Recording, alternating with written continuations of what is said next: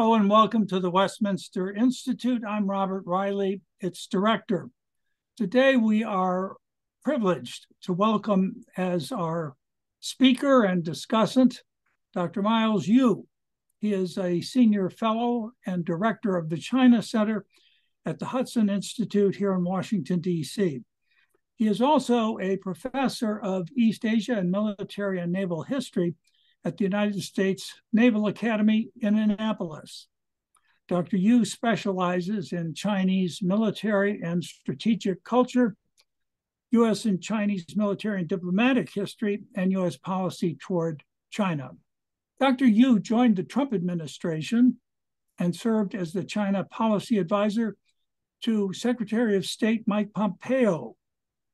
In that capacity, he advised the secretary on all China related issues, helped overhaul U.S. policy toward China, and participated in key U.S. government interagency deliberations on major policy and government actions with regard to China and other East Asian countries, including Japan, South Korea, and Taiwan. I don't think I could give a better introduction than did Mike Pompeo himself in his recently released autobiography, Never Give an Inch. So I'm going to read this paragraph about Miles Yu, who is spoken about in a number of places in this book. Here's what uh, former Secretary of State Mike Pompeo says about Miles. Another powerful asset was a patriot named Miles Yu, born in China during the Mao years. He grew up firsthand seeing the brutality of party rule.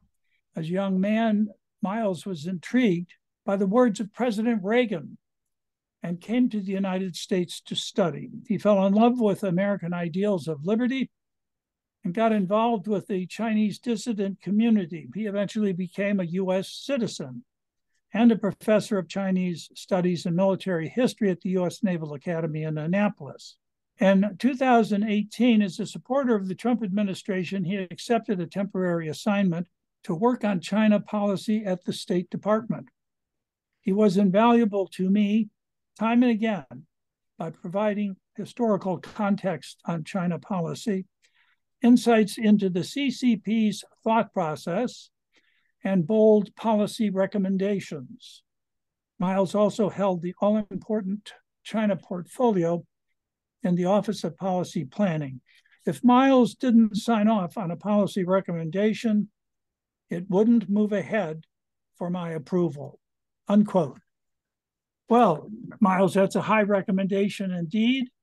Uh, you are also the author of uh, several books on China, but uh, let's move right into our topic.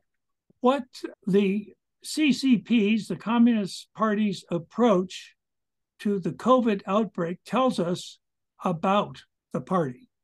Well, the party is a Marxist Leninist party. Like all such parties, they have the incredible sense of historical mission. Their mission is to liberate the rest of the world from a capitalist misery. So you might say the Chinese Communist Party is a uh, is a party with a millenarian vision. When they say uh, China is uh, carrying out something called socialism with Chinese characteristics, that doesn't necessarily mean that it's Chinese nationalist characteristic. Characteristic. It always means socialism with Chinese Communist Party characteristics because they always believe that the Chinese Communist Party is better than all other communist parties which have failed, particularly the Soviet Marxist revisionism. They believe, uh, uh, you know, uh, since Khrushchev, the Soviet way of communism is wrong, is revisionist, is socialist imperialism. And, uh, you know, uh, Cuba and North Korea, they're communist, but they're a little bit more feudal, right? You know, when father dies, they pass the power to the son, the son pass power to the grandson. And when brother steps down and the power was given to to the younger brother, right? Like in the case of Cuba. So China believe is most authentic Communist Party. As such, China believed that it can do a lot of things with the enormous control, with control of enormous resources. So when COVID hit China, China decided it has the power and capability to basically eradicate every single COVID infection against science, against uh, expert advice. Uh, just like in 1950s, Mao Zedong believed the Chinese Communist Party is so awesome, it could eradicate all the sparrows uh, in China, which ended up in disaster. So this is the theoretical and ideological origin of the COVID zero national lockdown, which has caused the in, immeasurable misery to the Chinese people. So once this policy did not work, so the Chinese Communist Party realized, you know, the, the infection is out of control. So it suddenly lifted the, the national uh, lockdown, and which uh, basically, you know, uh, the infection just just spread like a wildfire, if you will. Just last week, the Chinese uh, CDC's chief epidemiologist admitted that 80% of Chinese population have been infected with COVID. That's 80% of 1.4 billion people, which you translate the into actual number is 1.1 billion. That's 1,100 million Chinese people infected with, with COVID without any adequate preparation at all for relief. That's why Chinese health system is totally, totally chaos, uh, in uh, in shambles right now. So uh, this is just like another humanitarian disaster, if not the downright crime. Miles, what's extraordinary is uh, the repeated assertions by President Xi that China's policy was following the science. And he said this so many times, it was echoed in the West and in other areas of the world that spoke almost with envy at the amount of control China could exercise to uh, control this outbreak uh, because of the the apparatus of social control uh, that China had instituted, basically to control its population. But there were some medical voices, some some virologists and doctors at the time who said, "There's no way this can work. This isn't the science. This is in defiance of the science." Tell us if people in China at the beginning of the drastic lockdowns them, did express themselves in this way, questioning the pseudoscience by which the CCP was pursuing this. The Chinese Communist Party never believed in science. As a matter of fact, the moment, the moment the outbreak occurred, the Chinese Communist Party got very excited. They look at this opportunity to showcase the extraordinary awesomeness of the party, the power, all the power of the party.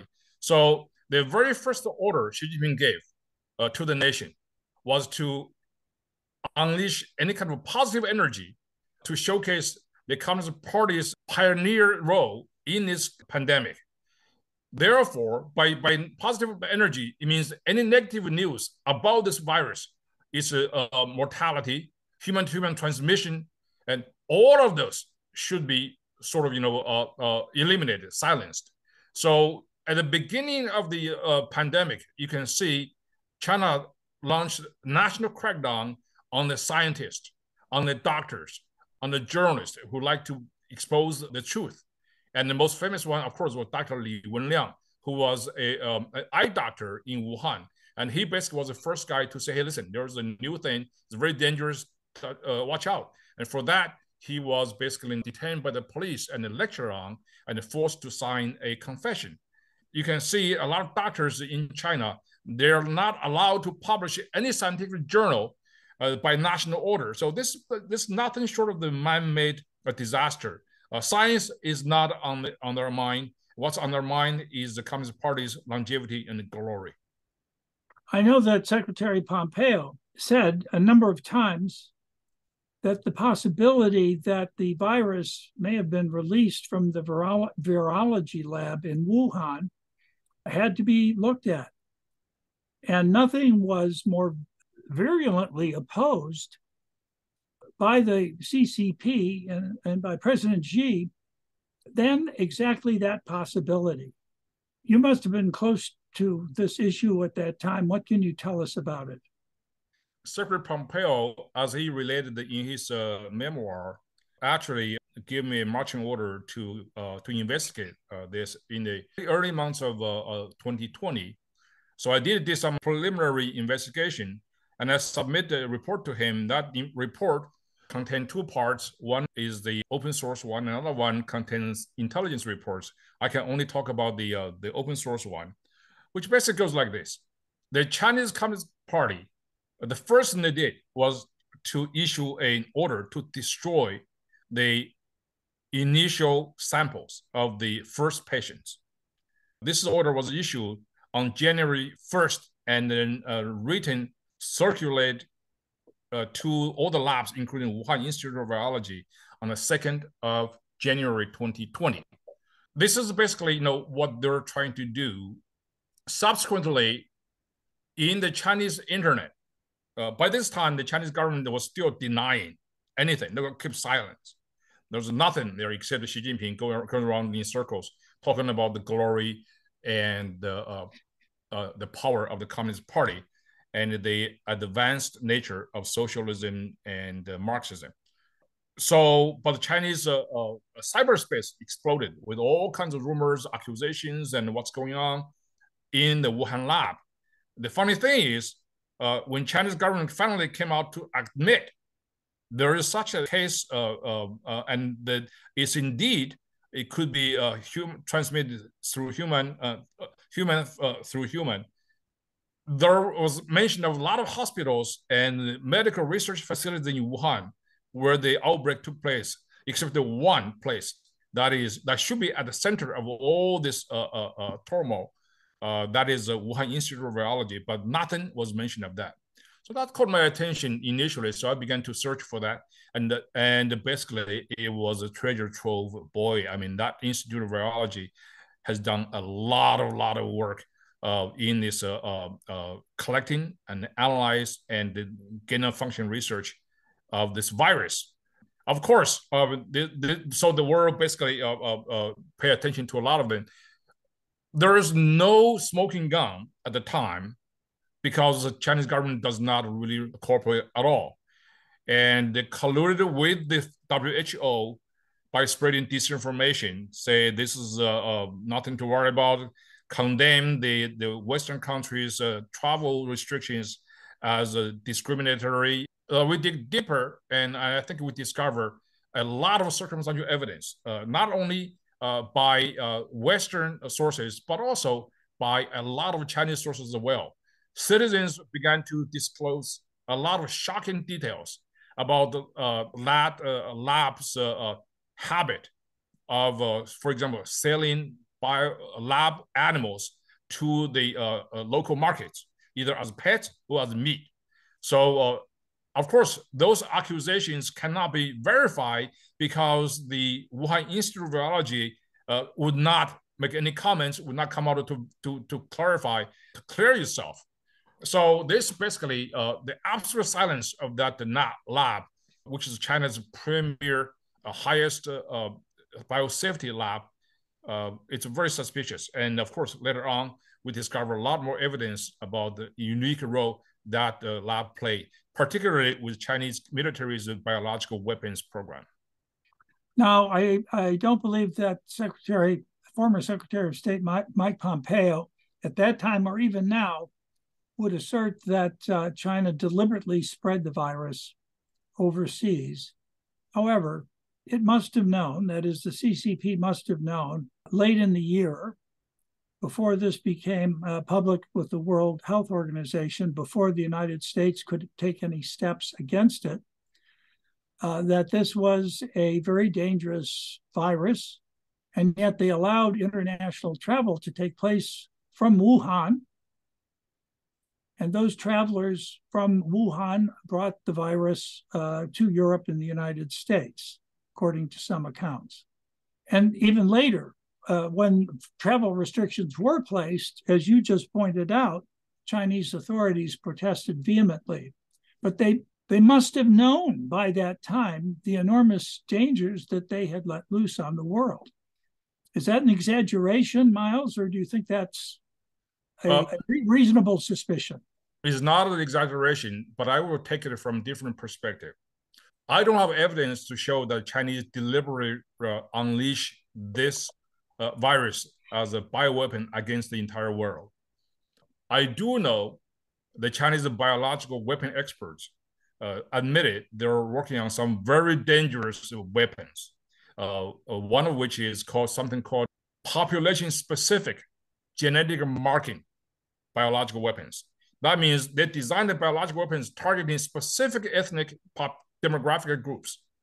Okay, so this is the bioweapons, right? Uh, Chinese military admitted this; they're doing this. But I do know one thing. Uh, when I say I would like take this from the uh, different perspective. Secretary Pompeo and I uh, published an op-ed in the Wall Street Journal in, uh, uh, believe, last year, in which we stressed the issue of biosafety, whether this virus came from the lab or from the wild. That is the matter of scientific inquiry. Unless China fully cooperated, we would not know the answer. But I do know China's biosafety has been a consistent concern this is a concern not only by international organizations, it's particularly concerning to the Chinese scientists themselves. The leading expert, leading authority on China's lax and substandard biosafety issue is none other than the director of Wuhan's P4 lab, uh, let me just uh, put the, a few numbers uh, into perspective so you can you can you can see why this is this is worry uh, this is a, a, big worry for for the Chinese uh, uh, scientists as well. 2003, China had the SARS outbreak. The SARS outbreak to the Chinese is total mystery. They couldn't figure out what the heck was going on. So the Chinese Communist Party given an order, say, hey, listen, let's just find out, you know, what went on and let's develop a vaccine on it. Let's do it in a sort of Great Leap Forward campaign style, typical like a Chinese communist move, right? Uh, so all of a sudden, the Chinese biological uh, uh, virological research institute mushroomed in China. So in the following 12 years, the Chinese scientists, by their own admission, has gathered over close to 2,000 new viruses unknown to mankind. It took the entire world over 200 years to discover that many viruses. So in other words, you have this many newly discovered viruses that all concentrated in a country with such a substandard biosafety measure and standard. And it's very dangerous. The Chinese government knew this. Chinese scientists knew this. They published article, article, even books about this terrible issue right? So the, the if the, the outbreak in Wuhan is an accident waiting to happen, uh, it should never have happened in a normal country with a normal transparency standard and normal biosafety standard. So from that point of view, I can establish intentionality from the different perspective. That is, Chinese government knew this could happen, but didn't take any action against it. For close to three years, the Communist Party of China enforce their draconian lockdown program to supposedly restrain uh, COVID infections. And then, after President Xi was uh, quote unquote elected to a third term as president, he switches dramatically, lifts the lockdowns, uh, removes all restraints to international travel. And of course, you just mentioned the tremendous statistic of the number of uh, Chinese people who have been infected by COVID 19. And the newspapers have been full of photographs of a very distressing nature of the emergency rooms in Chinese hospitals, the inadequate wards in which the victims of this virus are being treated. It looks like a, an, a, a real nightmare, and one can only speculate on the number of deaths that have been caused by this then we know a spontaneous reaction set in from the Chinese people. And there were extraordinary demonstrations around the country of people holding white sheets of paper. Somehow or another, the message got through the Politburo or, or to President Xi that this must have presented a danger and that he better end the lockdowns. Do you think that's how it happened? Uh, probably, but uh, I will add a little more uh, shades of uh, Xi Jinping's uh, uh, mindset. it is true that he uh, basically you know uh, uh, steamrolled himself into the longer term against the wishes of a lot of people in inside the party inner sanctum. So when he steamrolled himself into that new position, he virtually had no no ally in the China's upper echelon. Of course, the dissent was always oblique. There was nothing really there uh, in the open, but he was pretty isolated. In other words, so there's a, a opportunity from uh, from within. So he knew that his political enemies uh, must be looking for any kind of opportunity to to do him in. This COVID zero lockdown it has nothing has been nothing but a disaster, a catastrophe. So um, this could be his undoing. But most importantly, you mentioned about nationwide protests.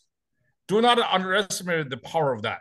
China's totalitarian regime, they will not tolerate any sign of protest. This protest is not just uh, peasants from the periphery. This pes- this uh, uh, protest is actually led by the elite, right? By the intel- in- intelligentsia, by the doctors, and, and uh, so this is the middle class. This is China's upper middle class uh, because zero COVID lockdown means that everybody is stay in. And so you're talking about lockdown, millions of the property owners, um, this well-off people. You cannot travel. You cannot even get out of the neighborhood, right? In some unique case, you know, if you try, they're going to weld it in, right? So it's very, very draconian. So this get a lot of people really, really mad. And not only that, the way the Communist Party handled this thing is through sheer lies. The mendacity is just beyond belief. So China people couldn't take it anymore. So he knew that the country is going to be out of control. So uh, we have the telltale signs of the French Revolution once again.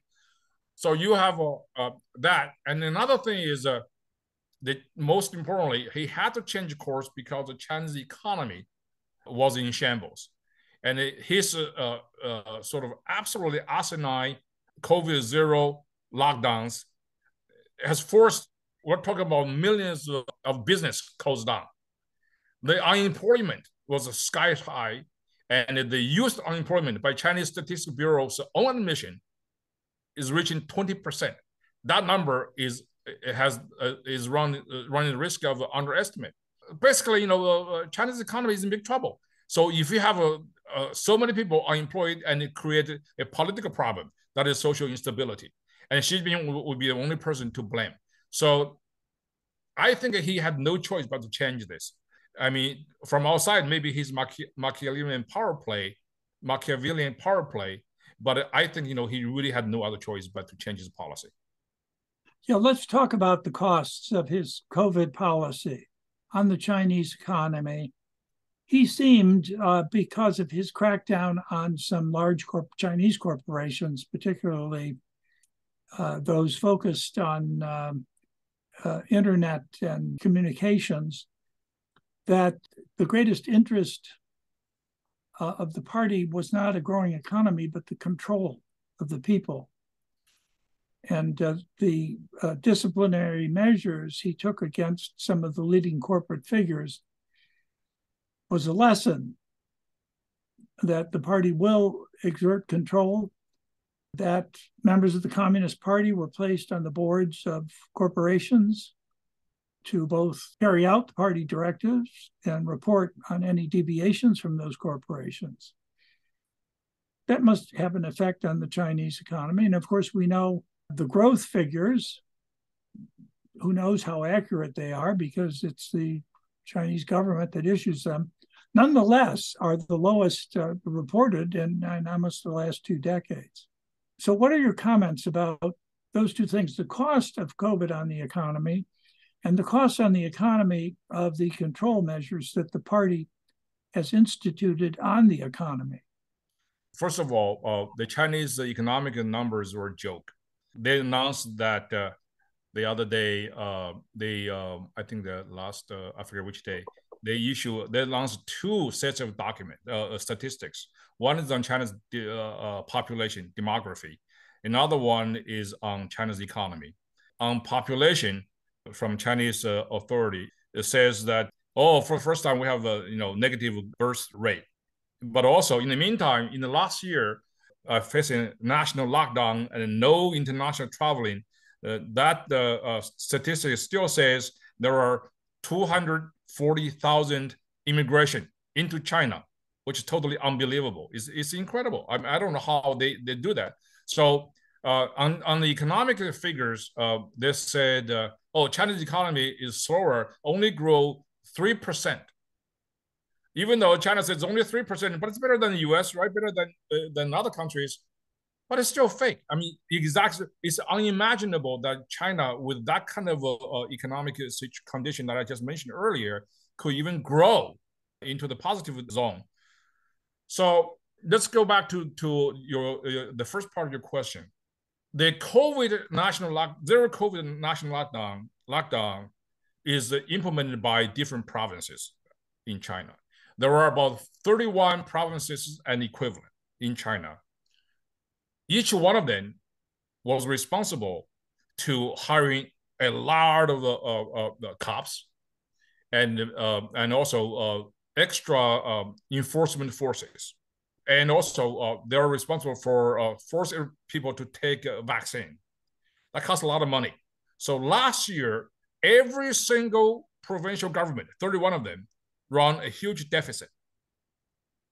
They run out of money.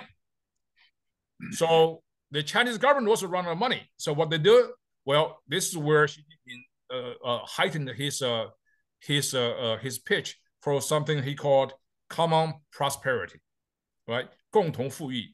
That means you know, to rob Peter to pay Paul. So that's why he went after private entrepreneurs, the billionaires, so to speak, like the CEO uh, of uh, Alibaba, right? Like the CEO of Tencent. so all the super rich non-state, well, there's actually there's no such thing called the purely private uh, enterprise. Everything is controlled by the Communist Party. That, let's just say non-state uh, enterprises, right? So that's why he went after this, and he threatened them with a, with a lot of uh, uh, arbitrary orders. So they forced him to donate enormous amount of money to the to the state. So so that's where basically you know, the the uh, the the economy is right now. On top of that, on top of that, because China's lack of transparency and draconian lockdown, the Christmas orders sent to the Chinese factories dropped by 40% this year. So you can see the impact of the zero COVID lockdown. While the, every major country in the world is recovering, uh, going back to the uh, to the ball games and lifting travel uh, restrictions, and China is, was the only country that still uh, wrapped up into the paranoia and the draconian zero COVID lockdown. And that's really, really is important. So what they do is they will re- resort to um, absolute lies and censorship. For example, during the height of the uh, of the national lockdowns, there was a World Cup in Qatar. So Chinese television would show thousands of people in the audience without a mask. They were cheering, having fun, and yet Chinese official propaganda has been portraying the outside world as absolute hell. Everybody's suffering, everybody's dying, and so that wouldn't watch. So Chinese uh, uh, did some kind of very creative censorship on that kind of a message. So it's it's very very tricky. So uh, the impact on economy is is tremendous, but the impact on the credibility and the trust of, of the Chinese Communist Party uh, is even more devastating. That last remark invites a question because a senior party representative went to Davos at that uh, meeting and uh, tried to convey a very positive message saying China is open for business once again. Welcome, Western entrepreneurs. Return to China. W- will that message, do you think, be trusted by Western businessmen and entrepreneurs? Or have they learned a lesson that investments in China can be a risky, risky proposition? And number one. And the number two lesson was that the the chain of supplies was broken in so many ways due to China's policies, and also, for instance, domestic U.S. policies in, in some misconceived COVID programs by the CDC and others. So, best to move some critical manufacturing, such as for medicines, back to the United States or at least into allied countries so that we will have a reliable supply chain. Is that I'm just so is that damage permanent? Yeah, okay. So uh, the the bad thing about the COVID crisis with regard to China is not just the vicissitude and precariousness of the government policies. It's also about the vicissitude itself. It's unpredictable.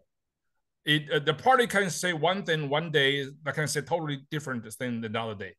So because of that kind of lack of predictability, international capital doesn't like it.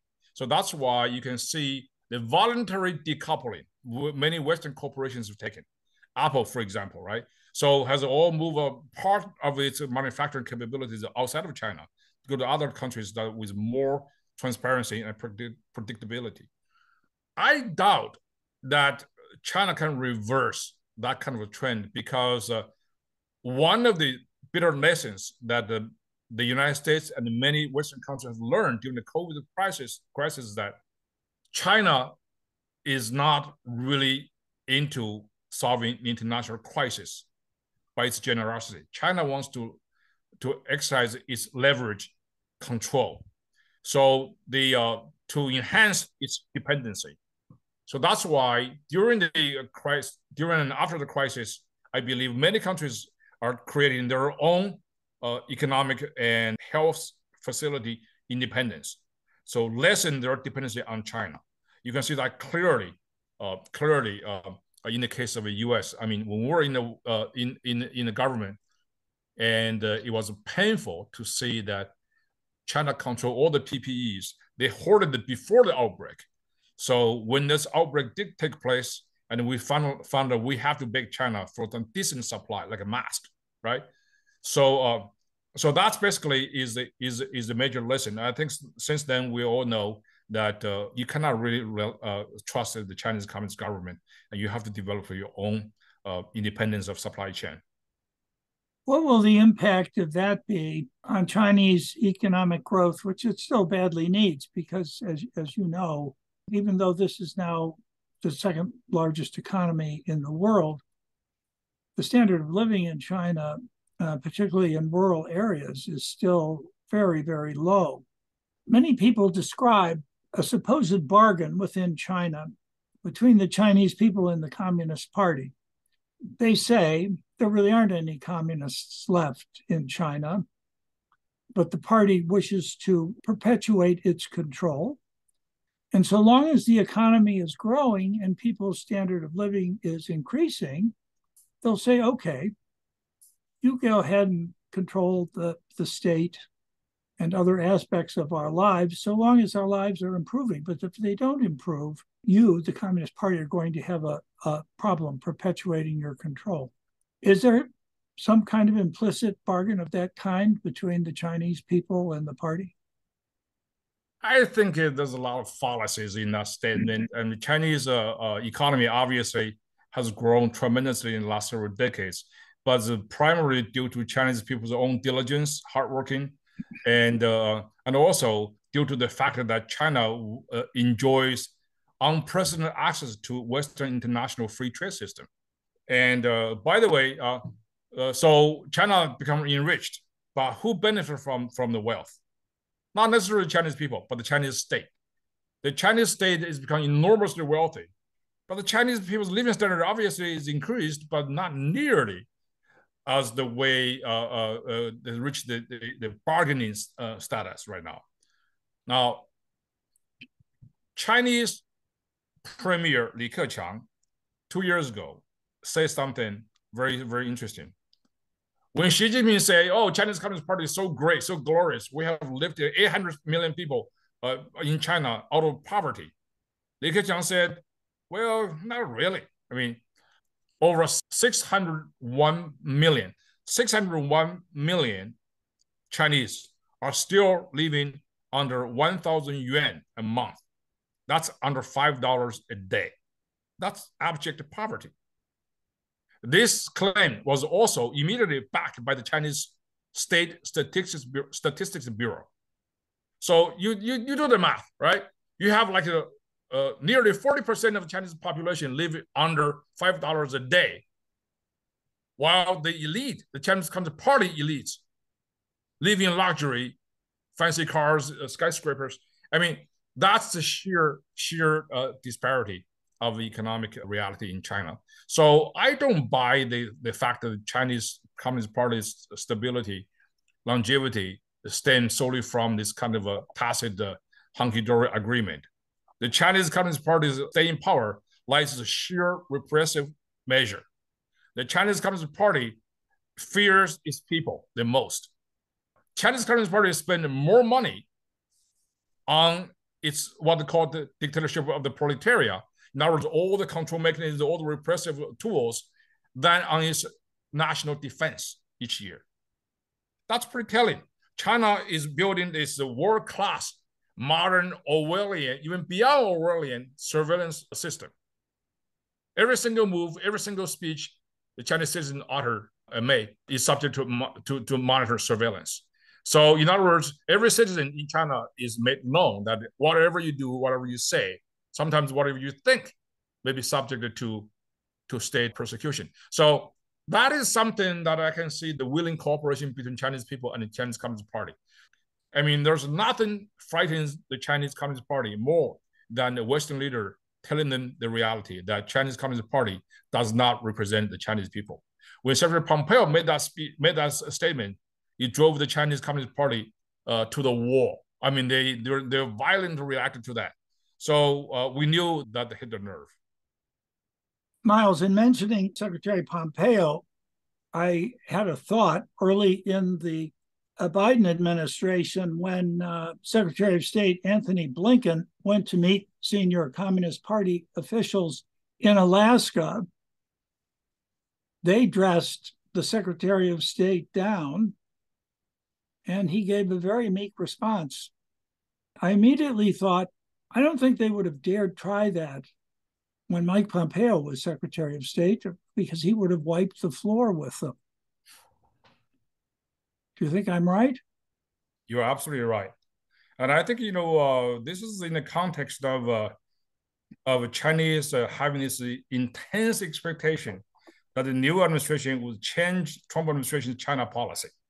So they want the new administration denounce us, have 180 degree reversal.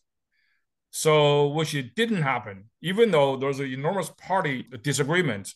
This country is also very divided on virtually everything else.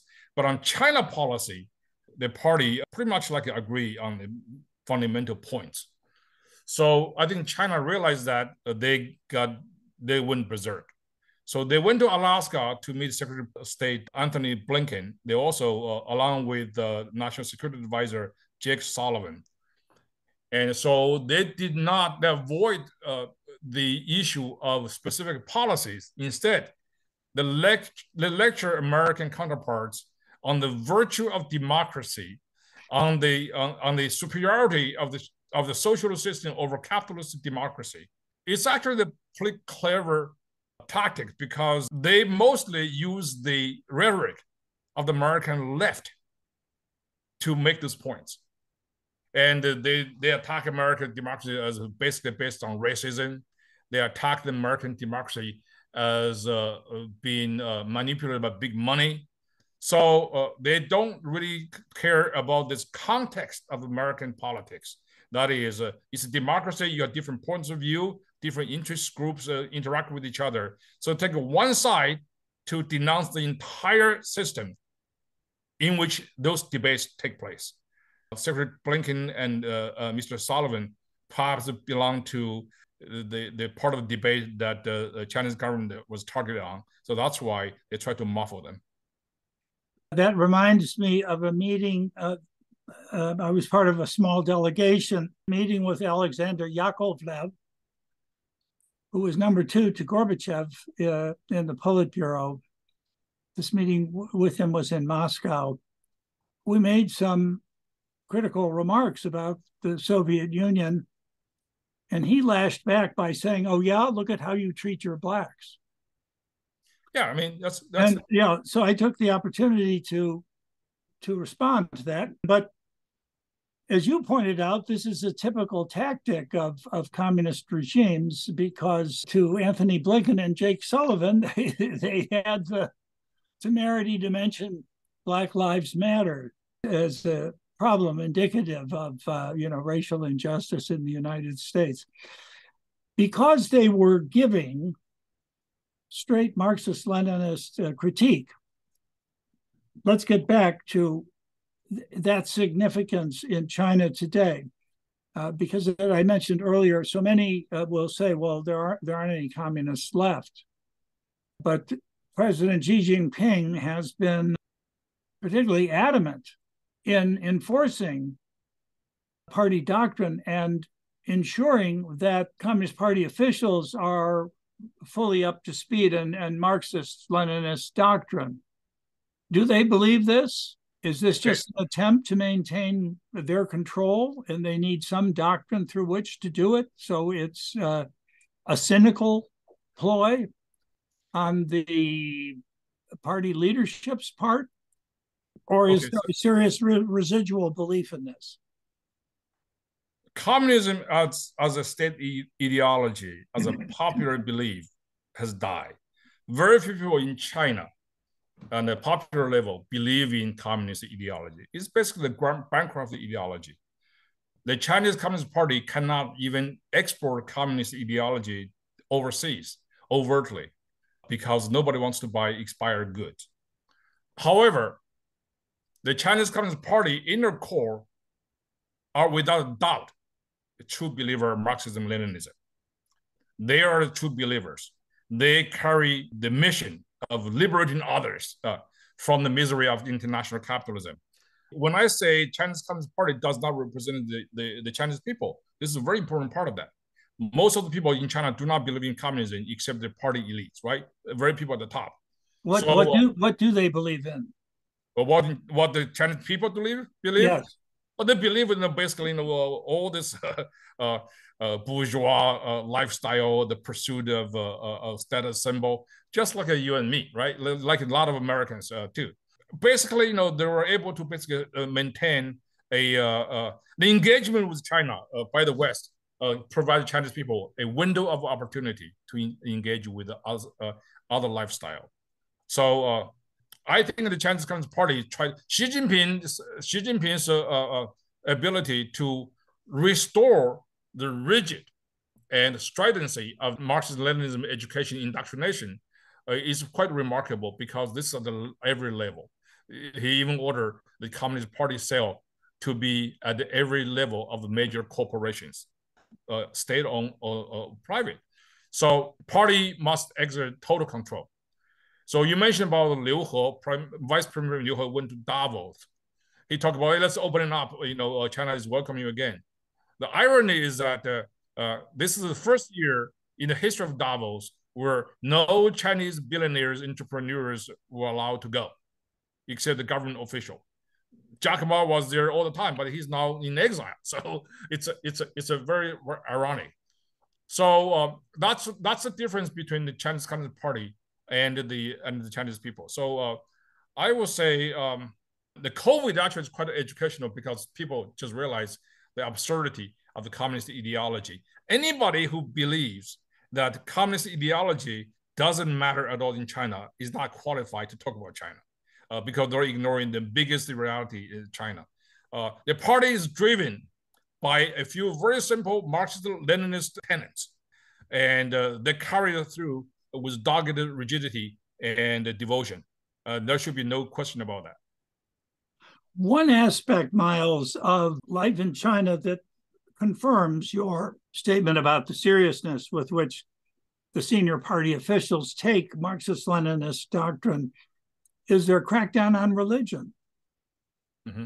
of which uh, many people are unaware. And there are a few cases highlighted, but there are so many reports I've read of uh, churches in which uh, the crosses have been knocked out the off the buildings, in which uh, the crucifix is removed and pictures of Xi Jinping are put in. That the churches are se- severely constrained increasingly so, within usual communist doctrine, that's simply because religion is feared as a competitor in providing a deeper meaning to life because of the transcendent message that man's destiny is oriented to heaven and in Christianity through Christ. There are also rumors that Christianity is spread like wildfire in China uh, through under and that underground churches still exist through which this kind of a proselytation takes place. So, can you talk about the effort to to repress and control religion and what might be happening despite it? There are uh, many uh, ideological consistencies of China's Communist Party. In other words, it carries through as essence of the party model of governance. It won't change uh, uh, regardless of who's in charge. Persecution against religion, all religions, is one of them. So China's Communist Party's repression of religion, as you mentioned, rightly so, is uh, is has everything to do with with the uh, the Communist Party's communist ideology, because it's not only as as a as a threat uh, organizationally, it's also ideologically is the threat. Let's talk about the organizationally. Organizationally, religious group recognize one leader outside of the Communist Party. That's not allowed in China. For example, if you're a Catholic in China, your ultimate uh, authority is the Pope who is not under Chinese Communist Party control. That's the reason why Chinese Catholics have been systematically persecuted because their loyalty is to somebody other than the party itself. So this is the why, and and of course, this just look at this this other issue, the Uyghurs.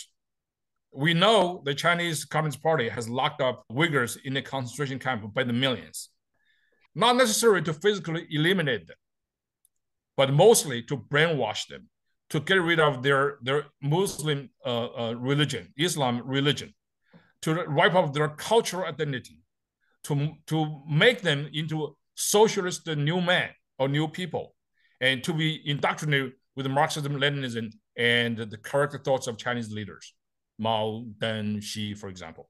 So this is basically ideological war. China has been conducting this ideological cold war against uh, uh, religion for decades, never stopped. So that's, I mean, of course, the uh, the part of the religious practice is that it does provide brotherhood for those who are oppressed. So um, the result is that you have a lot of underground churches. China spent a lot of energy banning, persecuting the underground churches, churches not recognized by the state. The state has a phony, sort of phony puppet churches, of course. Uh, one of the major issue um, uh, in the Catholicism, for example, in China is, uh, as you say, spread like a wildfire. A lot of a lot of something like 10 to 12 million underground uh, church members. That's a lot of people. But China does not want the Pope in Rome to appoint bishops. So this is the sort of the biggest issue between China and the Vatican. Uh, China wants to have a say in that.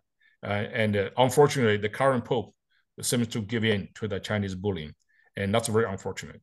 Yes, let's toward the end of our conversation here touch upon how all of this uh, influences uh, Chinese foreign policy today. Supposedly, they're toning down their wolf warrior conduct, which was on exhibit in the Alaska meeting, which you described. But do you think that the profile that they give the Taiwan issue is to inspire allegiance from the Chinese people uh, to the party as the defender of Chinese sovereignty? In other words, was President Xi's claim of sovereignty over practically the entire South China Sea during President Obama's administration, which did absolutely nothing about that audacious claim, or the way it reacts militarily to any sign of support for China through incursions by Chinese uh, fighter planes and uh, ships into Taiwan's space. Does that resonate in mainland? Is that is that does that strengthen support for Xi? I mean, that's a 50 50 question, right? I mean, in a country where information is totally censored and controlled, uh, it's possible that it can uh, can sort of uh, sort of wile up the nation um, for your political purpose. Uh, but I doubt uh, that will be 100% sure it's going to happen because people in China were so upset with the Chinese Communist Party. I mean, anything on Taiwan is going to be very, um, very unpredictable, I shall I say. Now, you mentioned about the Chinese claim of Taiwan as a sovereignty issue. That's also bogus. Uh, modern China was born out of the uh, thousand-year legacy of the tributary system. In our, in other words, China is considered considered itself as the Middle Kingdom, as the sort of you know the paradise uh, around which all the other states in the periphery supposed to kowtow to pay tribute to China in exchange for China's protection. In other words, when modern nation states emerged along China's periphery, China has a border dispute with virtually every one of them. So that's just history. So the Chinese Communist Party inherited that kind of mess. So this gives Chinese Communist Party opportunity to deal with this. And so the way the CCP regime has been doing this is completely opportunistic. In other words, to those countries around China's periphery, that China considers friendly, socialist, in particular, communists. China has no problem negotiating away territories several dozen times bigger than Taiwan. For instance, Soviet Union, Mongolia. Um, and, and, in the 50s, uh, uh, and and uh, there's one country that's in south south uh, west part of China is Burma. Burma has been socialist, very pro pro China. So they negotiated away with that. So this has nothing to do with sovereignty. Sovereignty is just excuse. The reason Taiwan become a stick, uh, sticking point in China's crusade is not Taiwan, it's the United States, because the United States has always backed Taiwan. Since the 19, late 1990s, the urgency to take over Taiwan has become more urgent because Taiwan is going through this profound and a very exciting, exhilarating transformation from dictatorship to democracy. Taiwan is a beacon of freedom democracy in today's world. Uh, it's a really amazing place. The transformation of Taiwan into a democracy has enormous inspirational power uh, uh, over Chinese people.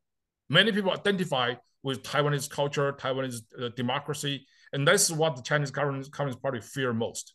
That's why they keep trying to drag this Taiwan issue into a sovereignty issue, as if Taiwan how the government formed, how the nationhood was formed, and how the political system uh, is different from mainland China doesn't matter at all. So that's basically, you know, uh, it's pretty desperate in that in that regard.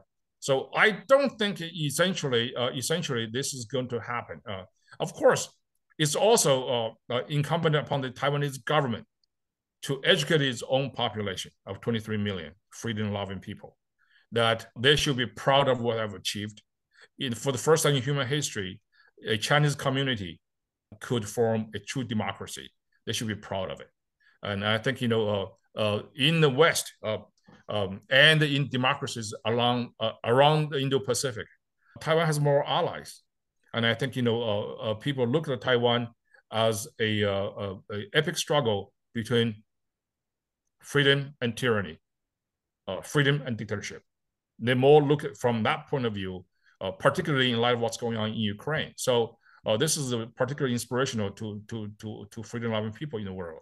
So I would I would not think that Chinese Communist Party would uh, uh actually uh, do such silly things. On speaking of Ukraine, I mean the lesson should be very profound for the Chinese Communist Party. If they venture something militarily, the chances of winning is not 100%.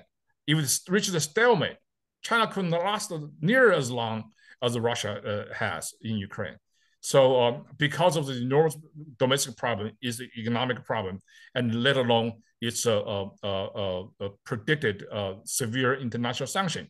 Now the sanction, the impact of sanction will be much, much severe than Russia uh, has endured. That's because unlike Russia, China has been so much uh, integrated into a global free trade system. And if we pose that creates dependency of China on the rest of the world too. So uh, Chinese government knows this. Well, I first of all would like to remark that I completely share your admiration uh, and enthusiasm for Taiwan. I was privileged to spend a summer there many years ago uh, through National Cheng Chi University and admired what I saw there greatly. Um, and, and I was deeply impressed by the preservation of traditional Chinese culture. So something that's maintained while at the same time it make uh, the, the achievements of economic growth and uh, uh, democratic government. My experience on, on the mainland is very limited, but I was deeply disappointed in the lack of that traditional Chinese culture, which I was hoping to see there, uh, but within, again, my very limited experience was absent. Now, I just would like to say that even though the repercussions for China, if they invade Taiwan, would be economically horrendous for the country, the strategic significance of Taiwan is great because of the sea routes it abuts. Whoever holds Taiwan is, is in a powerful position Japan was obviously aware of its significance, which is why it occupied the island for 50 years or more. And I believe China is aware of its strategic significance to the point that, quite remarkably, the government of Japan is undertaking a serious rearmament effort and speaking more explicitly of the dangers it faces from China and that its southern Senkaku Islands are under threat from China as well. So if if the Chinese Communist Party were to gain uh, control of Taiwan, the situation of Japan would be seriously compromised. Is is that an accurate assessment? You think? One of the major shifts of uh, the Taiwan issue in the last five six years is that international community increasingly look at Taiwan not as a, as a regional issue, not as just a, between China and Taiwan, but as the beginning of the chain of aggression by the Chinese Communist Party. In other words, China uh, wants to go uh, to start with Taiwan and then take on many other countries because China has grievances against many countries. Uh, Japan, you mentioned, right, in particular, Vietnam, and India and uh, the Philippines, um, even South Korea. So you have a lot of issues over there. So Taiwan is China's Sudetenland. It will never stop at Taiwan, just like Hitler would not stop at the Sudetenland in 1938. So uh, this is why to defend Taiwan has international significance. And this is why the defense of Taiwan is not just a, uh, uh, for ideological and value reasons, defending democracy and freedom. It also strategically is a very necessary thing to do. So, other actions that have been taken in light of that assessment, uh, which seems to be shared by many countries in I mean, I think, Southeast I, Asia, Southern. Sorry, you're absolutely right. I mean, Japan has has come officially out of shadow of World War II. Japan has been very shy in terms of uh, play a major role in its own security, defense in particular. Japan just you know a few weeks ago announced uh, that uh, Japan is going to spend up to two percent of its national GDP on defense by 2027.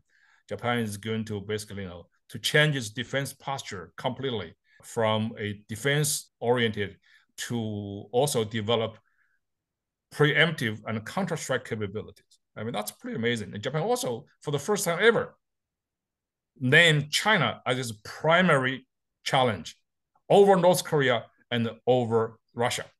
So this is quite extraordinary. I mean, you look at the Vietnam. Vietnam is the country that has fought war with China for uh, for several decades now. You might say that's this communist internecine fight. Yes, that's true, but a fight nevertheless. So India obviously uh, has a really huge uh, conflict with China. I mean, India and China has has, has reached the brink of war several times in the last several years. So uh, uh, you can see the intensity of a dislike of China, a dislike in China. Is it's a, just a uh, it's around the periphery of China. So it's a it's a, it's a very very unfortunate. I hope you know, uh, for the sake of world peace, we sh- we should all realize the degree to which Chinese Communist Party is a threat, and uh, not the Chinese people. Uh, they should be our allies. We should work with them. Yes, and I I just think we ought to add Australia into the mix because it excess it certainly has expressed its concern about the China threat and is is taking some measures to uh, defend itself in alliance with the United States and other countries. But I have to say, when you look at the Chinese military buildup compared to the militaries of the adjoining countries, and the, the, the timeline, for instance, that it will take Japan to undertake that military buildup, it's forecast pretty far into the future, which puts China in the position of thinking, well, I'm in the cat's bird seat now, but if I wait 10 years, I, I, I may be facing uh, greater problems from these states on my periphery. So it would be to my advantage to move now rather than later. Somewhat like the assessment that China made when the oil embargo was put on it by the United States and uh, Great Britain and the Netherlands it had enough oil to last for a couple of years, but it would it would be weaker later. So hit now. Is that danger present in this situation? Do you think? I doubt that's going to be the case. Yes, the increases China's calculation uh, to risk uh, uh, uh more aggressively. On the other hand, China also understand, um, even though in a democracy, it takes longer to get the budget approved. That's how it works. But don't don't under, underestimate the engineering engineering and the innovativeness uh, uh, of the Western countries.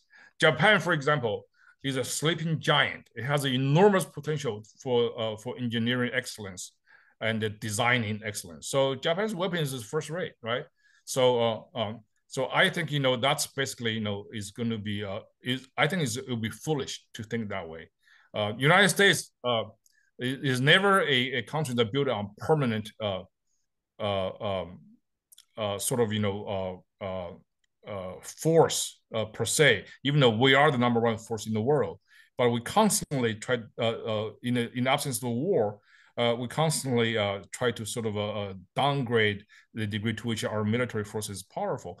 But now we are facing the China challenge. I think many countries are already mobilized, and we have reoriented our economy and we have restructured our defense and intelligence communities.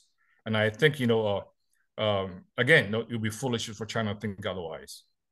On the other hand, our industrial base is nowhere where uh, no, nothing to compare to what it was back in, say, 1940, 41 in terms of shipyards, our ability to to build the ships we need, uh, and the other implements uh, necessary for our defense. So that's, that's that's going to take some time. However, you mentioned the analogy of uh, Ukraine several times. It was a surprise to a lot of people because of uh, President Vladimir Putin's much vaunted military reforms in Russia that these conventional forces performed so badly in the field against Ukraine that the military equipment, the trucks and tanks, were um, in a such a poor uh, state of maintenance that they broke down and that they couldn't continue on the route that they were supposed to take. And that the command and control structure, the communications, everything was very, very poor, leading to great losses on the part of Russia. China also undertook a military reform. It was rather well known for the state of corruption, particularly in the upper ranks, of how much it would cost to buy uh, the position of an admiral or a senior general who could then collect funds through the corrupt military system to, to make up for those payments. But that under Xi, that has changed. Of course, he's much vaunted for his anti corruption campaigns, which I think any intelligent observer sees was used to enhance his political position and to get rid of his political enemies. However, has the Chinese military improved substantially under those efforts of reform undertaken by Xi, and has corruption in the Chinese military been corrected to the extent that if it does go into action, we won't see the kind of failures uh, represented by the Russian military in Ukraine. Chinese military obviously has a, uh, make a very impressive uh, uh progress in its fighting capabilities. there's no doubt about that. But uh, in the meantime, China also has enormous weaknesses and uh, vulnerabilities that we could explore in the time of war. China's strategic rear is so huge; it become not only become a, a, a, base, but also become a target, right? So it's it's hard to miss. China has some, uh, unlike the the, the West, uh, which is more or less in a, uh, uh, involved in a very big alliance system. U.S. has a very big alliance system. China has no allies. Uh, the Russian uh, Chinese alliance is just in name only. Russia doesn't want to play the game by Chinese playbook. And the biggest worry, of course, is that China also, once the war started, whether the population can go along with the party. That's a big if. So uh, if the Chinese population doesn't want to play along, and then the, the, the war is doomed. Now you mentioned about uh, the uh, the anti-corruption. Anti-corruption is just another way of political purge. It's pervasive. I mean, virtually the entire PLA leadership team under previous uh, under Xi, Jinping's, uh, Xi Jinping's predecessor have been purged by him. We're talking about close to 100 senior generals and admirals were purged. Now that's just not individual because Chinese system is a very sort of a, has a very elaborate patronage system. Each one of them also has this uh, has uh, its patrons uh, down the uh, command uh, chain of command. So by the thousands, you might say they're all purged. So uh, Xi Jinping is a very ideologically intoxicated. He tend to promote the senior military officers, not necessarily for the military merits, but mostly for their ideological loyalty and purity and the degree to which they're loyal to, to him. So I don't know how powerful a fighting force China is. Uh, I cannot elaborate on many of the uh, sort of uh, uh classified uh, information, but if you penetrate on some of the, the Chinese military uh, morale, I mean, the dislike and the, hatred towards Xi is enormous. The dislike of Xi Jinping as a leader. Oh, really? In yeah. So, so, so, so, those are the, the uh, uh, vulnerabilities that we could explore, and, and I think uh, we will. How could you do that? How could you take advantage of that? That's a topic for another day. All right. well, I'm going to close. This will be the last question there's been a lot uh, of discussion uh, in the media and amongst scholars on China's demography because for the first time there's been recorded a decline in the Chinese population. And uh, de- the demographic trends are that China will, will quickly age. And uh, supposedly it will get old before it gets rich, meaning with a large number of old people, it won't have enough young people behind them to support uh, the care and other needs old people have. And that, how much of a worry do you think this is for the party, and how big a problem? It's a big problem. Uh, uh you talk about old people. It's not just the old people. China's Communist Party's worry is actually uh, uh, more about these uh, the young people, young couple in their most productive uh, age and with the highest earning power. That's because this generation of, of Chinese young couple in the 30s and 40s, they're all born in the one-child policy. That is, they're all from they're all from one child family. The one child family has been one child policy has been implemented for nearly 40 years. Uh, so uh, until a couple years ago. Uh, if you were born in say 1980, that's when the uh, uh, one-child policy started to implement it nation nationwide. Say uh, by by 2005, you will be 25 years old. You get married, and then uh, a few years later, you have a, your own one child, you're only allowed to have one child, and then your parents retire. Uh, so, because China's terrible bankrupt social security system, the elderly care is entirely the burden of the children. So, say you have your own child, one child, as a young couple in your 30s, then you have to take care of four sister parents, four parents, yours and your spouses. So that's an enormous burden. And old people have tends to have, uh, unfortunately, more illnesses, health problems, and the Chinese healthcare system is just totally joke. It's very expensive and uh, and unreasonably cruel. So uh, that's why the pressure on the most productive age group is enormous. Uh, and then um, plus you have to make sure your own child will get, best education and send them to the most expensive school. And uh, you would also work hard to get an apartment. China's real estate is also totally speculated uh, to very to be very expensive. Um, and then uh, uh, you would also have to uh, keep up with the Joneses. The social pressure is very big. I mean, if your neighbor never has a car, you have a car. You never have a nicer car, you must have a nicer car. I'm not saying this is this is all the case, but there is a lot of pressure for get ahead of everybody, for getting ahead of everybody. So, in other words, the people who are most subdued, who are most uh, sort of unhappy, are those young couple who are in a, a full reproductive age. So they have no desire to have more children. That's why when Chinese Communist Party discovered this uh, this problem, uh, they lifted the one-child policy reluctantly two years ago, but it's too late. Nobody would have the extra wherewithal to actually have more than one child. So, uh, uh, so this it's basically a, a double whammy on the Chinese Communist Party.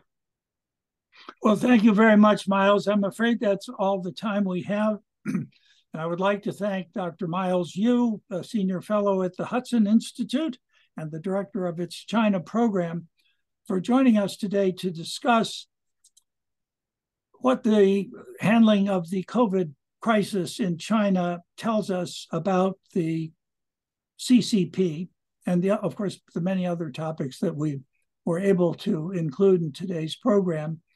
I thank you for joining us and invite you to go to the Westminster Institute webpage or to our YouTube channel to see the many other offerings we have of uh, videos and lectures on China, Japan, Taiwan, but also the Russia Ukraine conflict and the Middle East. Thank you for joining us today. I'm Robert Reilly.